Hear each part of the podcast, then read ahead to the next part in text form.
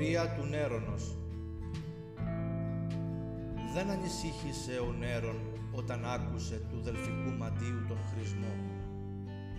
Τα 73 χρόνια να φοβάται. Είχε καιρόν ακόμη να χαρεί. 30 χρονό είναι. Πολύ αρκετή είναι η διορία που ο Θεός τον δίδει για να φροντίσει για τους μέλλοντας κινδύνους.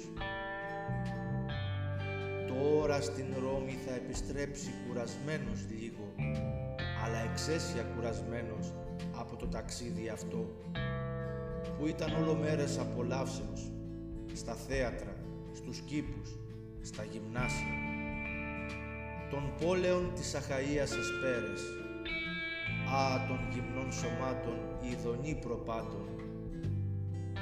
Αυτά ο Νέρων, και στην Ισπανία ο Γάλβας, κρυφά το στρατευμά του συναθρίζει και το ασκεί, ο γέροντας, ο 73 χρονό.